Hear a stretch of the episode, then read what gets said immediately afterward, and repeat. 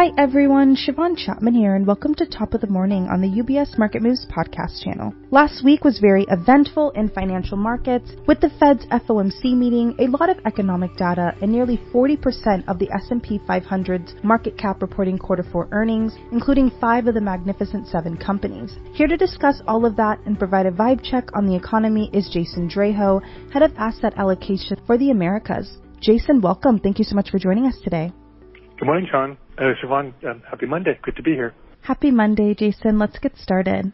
First, Jason, I want to start with the outcome of the Fed meeting. Surprised investors when Chairman Jay Powell said that the start of the rate cuts was unlikely to begin in March. What is CIO's thinking on what the Fed will do? Well, that was probably the most surprising kind of outcome of the the meeting. Uh, everything was kind of going roughly according to expectations until finally, uh, you know, Powell made a comment that yeah, it's unlikely that the cuts would start in in March. That shouldn't be the base case. Uh, the, th- the thinking kind of going into it was that the Fed would want to keep all options on the table. The market probability was roughly 50-50, you know, the day prior to the meeting starting. Um, so I kind of rocked the boat, to so to speak, you know, and kind of say something like this. Uh, the fact that he did was the surprising point, and, and then he did a 60 minutes interview where he reiterated kind of the same point that March was was unlikely. You know, from our view and CIO, this doesn't really kind of change what we were thinking our expectation was that the first cut wouldn't happen until May. The economic data simply would be too strong or not weak enough uh, for them to justify cut beginning in you know, March. Uh, so that that doesn't sort of change how we think about it. Uh, there is sort of a concern as a result of the Fed sort of you know taking March off the table, saying they need to be more confident that inflation is going to trend lower and stay around the, the two percent target. That it has raised a little bit concerns about a potential policy error meaning the Fed would keep rates for too high for too long despite evidence of either a slowing economy or inflation trending in the right direction. And a policy error would also mean that, you know, you, you increase the risk of recession at some point later on. Uh, we don't think that's, you know, likely. I mean, you know, there's always been a risk of a policy error, but I think, you know, this might be a little bit more concern in investors' minds and in, in reality. Uh, and that's kind of three reasons why I would say that. First is a slight delay when we're talking about six weeks from you know mid March to the beginning of May when a cut could first occur, doesn't really change the fundamental outlook that we have for the economy and for the Fed this year. You know, we expect growth is going to hold up fine. Uh, we expect disinflation to continue, and ultimately that's going to allow the Fed to start cutting rates. Uh, now, whether they end up cutting four, as we assume, or three times or five times is going to depend on the economic data uh, and the labor market. The stronger the labor market, you know, the less the Fed does, but that's not necessarily a bad thing because the economy is doing quite well in that case. So again, this slight change doesn't alter the overall Like That's that's one thing. So to not really kind of think of policy here is more likely. A second factor is that in Powell's press conference, he also said that solid growth isn't a deterrent to starting to cut rates. The labor market can be resilient and they can still cut rates because they have confidence that inflation is going to come down. There were points in time last year when Powell had commented that they needed to see weakness in the labor market in order to be confident uh, to start cutting rates. So it's a little bit, you know, that they just need to see the inflation data be more sustainably lower. They don't have to see growth really slow down. So I think that's an important point. Um, and the third thing is that the Fed sort of put, meaning the Fed's ability to kind of step in and sort of uh, intervene if the economy slows down, that's still very much kind of alive and well. Um, up until recently, when inflation was still elevated, they had to focus primarily on inflation. Now that inflation is trending towards 2%, they can focus kind of equally on both sides of their dual mandate, which is price stability and full employment. So now if there's any signs of weakness, sustained weakness on the labor market, they can act aggressively, uh, either by cutting rates quite a bit. They can stop QT immediately. They have facilities they can now deal with any sort of supply surges in banking stress. So from the market's perspective, that Fed put is still there, even if they don't have to activate it just because the economy is doing well. So the overall takeaway from the Fed meeting is no real change in our view. Fed cuts started in May. Uh, and in terms of a policy here, you know, that was existed before and it still exists now. It's difficult to kind of get it right to figure out when exactly to start to hard cut to avoid the economy from overheating again, but also avoiding things to slow down too much. Um, and that's just the reality of, of dealing with policy right now. Thank you so much for sharing your insights on that, Jason. So turning to the economy, the data also surprised last week, but to the upside, what does that say about the state of the soft landing? Well, uh, across a variety of data points, the most prominent being the January payrolls report, data has been consistently kind of surprising to the upside. We also saw that with the ISM manufacturing index, which ticked a little bit above expectations. and the new orders component of that was actually above 50, is about 52 and a half, its highest level in about 20 months. So there's signs that the manufacturing sort of recession or mild contraction over the past year plus is now kind of coming to an end. Uh, on the payroll side, uh, you know, the thoughts would be the job market report for January would be solid, but it exceeded expectations.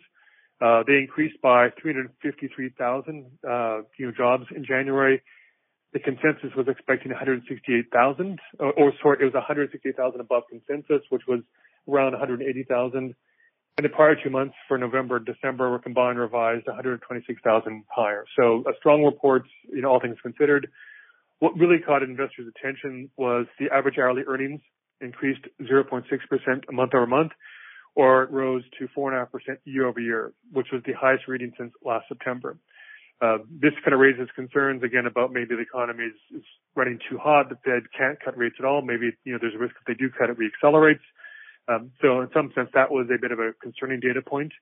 Uh, but if you actually get into the details of the wage data in particular, it likely overstates the inflation pressures there.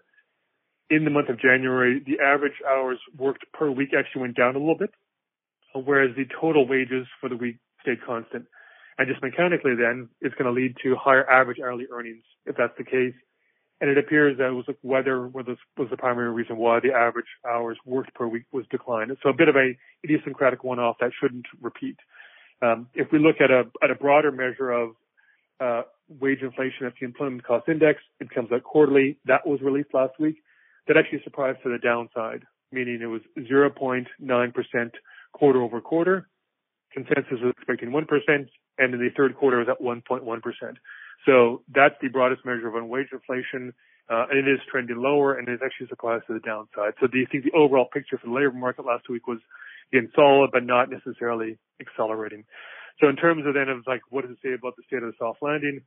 Well, the data tells us the economy is not really slowing down very much. Uh, right now, uh, the Atlanta Fed has a GDP tracking estimate for Q1 that's at 4.2 percent. This is after the economy grew 3.3% in the fourth quarter. So strong momentum on the growth front, yet uh, disinflation seems to be progressing. So again, the, the, the soft landing right now still looks on track, but could always be disrupted because of some external event, because of a policy here by the Fed. But right now, things are looking pretty good for the landing. Keeping with the state of the economy, you recently published a blog titled Vibe Check in which you discuss how the Vibecession appears to be over and Vibespansion has begun. What do you mean by that? Well, this term vibecessions was coined uh, in 2022 kind of on social media. And the idea was to try and kind of describe how people were feeling sort of pessimistic about the economy despite the data suggesting it's actually doing well, whether you measure it by strong GDP growth or job gains. And think back to 2022, you know, the pessimism certainly is understandable because inflation was approaching 10%. As a result, real spending power was dropping. A gallon of gas is over $5 in many parts of the country and quite a bit of over $5 um, housing affordability and rents, you know, kind of the worst in, in many, many years and in, generations in some cases. So people felt, and they were actually poor, um, even though the economy was doing well. So you can understand why there was this kind of the overall mood seemed to be somewhat pessimistic. What we've seen though, in, in very recently, is that the sentiment that's been kind of disconnected from the solid economic data that I just discussed, there's been the gap is starting to close a, a little bit, meaning that in, you know sentiment by a variety of measures is starting to improve kind of most prominently and where this sort of vibecession ending, vibe, vibespansion beginning kind of took off was a couple of weeks ago when the University of Michigan Consumer Sentiment Index was released and it showed a pretty big jump, better than expected, for the month of January and it rose in December. And now if you look at it versus its lows in the middle of 2022 when the term vibe session was coined, it's quite a bit off those lows. And it sort of makes sense. You know, inflation is not at 9% anymore. It's down around, you know, 3%. Um, the average price of gas is, you know, about three and a half dollars across the country, well below the five dollars it was before. Interest rates fell, and you've seen mortgage rates now at the lowest in, in about a year. So housing affordability, at least marginally, has improved a little bit. So the overall sentiment is starting to, to improve, and therefore the vibecession, some would claim perhaps is over, and the vibe expansion can begin. And that was really kind of the basis of the the blog Vibe Check. These are nice terms, interesting kind of, you know, ways to kind of describe things. You can, it's hard to kind of quantify what it means. But in the blog, I tried to be a little more systematic to look at different aspects of the economy overall, but also the participants to say, like, how would I describe their vibe? You know, the Fed clearly has or the economy has kind of good vibrations as I characterize it, just because you know we're on that track for that soft landing. Uh, the Fed we discussed, I think it's you know kind of I call it sort of the cool dad, and that it's it's out there kind of supporting the markets. There's the Fed put, but there is a risk that it beca- beca- could become a sort of buzzkill if it makes a policy error. We're seeing consumers and business sentiment are feeling better, they're kind of getting groovy. Uh, and the last is investors. I think they're feeling happy. It's really nice to see your portfolio and the S&P up 13 in the last 14 weeks. But I think there is a bit of fear that this buzz will wear off. Uh, and you can see that in sort of various positioning data. You know, hedge funds are adding risk in terms of single securities. They're not making big bets on the overall direction of the markets. So, you know, maybe worried that, you know, things have run up quite a bit. You're seeing in the options markets, investors, you know, want to get upside exposure in case the S&P continues to go higher, but they're doing that by kind of buying call options to get the upside as opposed to outright buying the markets overall. And it, they're also not necessarily buying puts to provide downside protection because they're not adding additional exposure.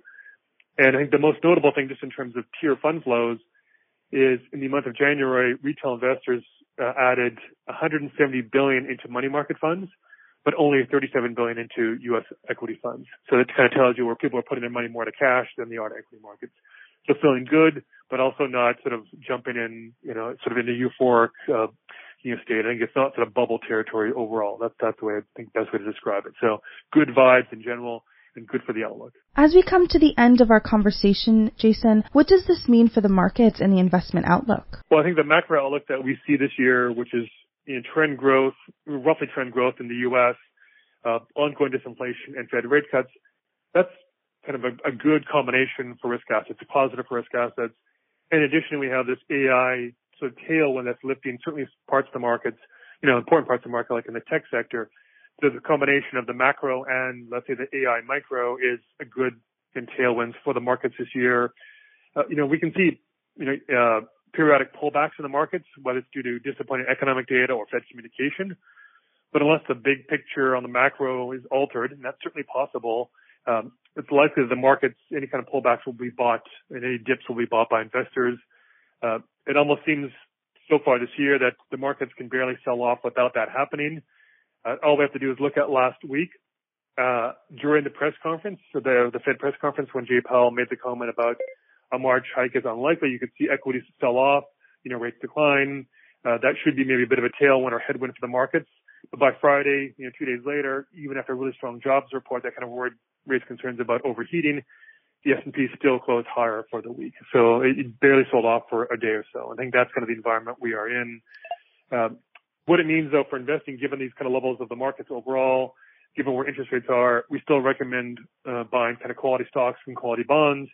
Yet given this Goldilocks environment continues to persist, I think way to sort of position for that, of course, is to look for small caps and even emerging market equities could, could benefit from that from a global perspective. Um, you know, there's sometimes comparisons I've seen to the late 1990s as the market's going to run up, but stocks aren't nearly as expensive today as they were back in 1990 and, and early 2000, and their earnings look far more sustainable, and the fundamentals are sort of stronger, at least for corporate earnings. So, uh, the path of least resistance is for the markets to go higher during the course of this year. Um, and certainly in the, in the near term, um, even though we're not without significant risks along the way. Thank you so much for joining us, Jason, and providing your insight for our listeners. You're welcome. Have a great week. UBS Chief Investment Office's investment views are prepared and published by the global wealth management business of UBS AG or its affiliate, UBS. This material has no regard to the specific investment objectives, financial situation, or particular needs of any specific recipient and is published for informational purposes only. As a firm providing wealth management services to clients globally, UBS AG and its subsidiaries offer both investment advisory services and brokerage services. Investment advisory services and brokerage services are separate and distinct, differ in material ways and are governed by different laws and separate arrangements. In the USA, UBS Financial Services Inc. is a subsidiary of UBS AG and a member of FINRA SIPC. For information, please visit our website at ubs.com forward slash working with us. For a full legal disclaimer applicable to the independent investment views produced by UBS, please visit our website at ubs.com forward slash CIO dash disclaimer.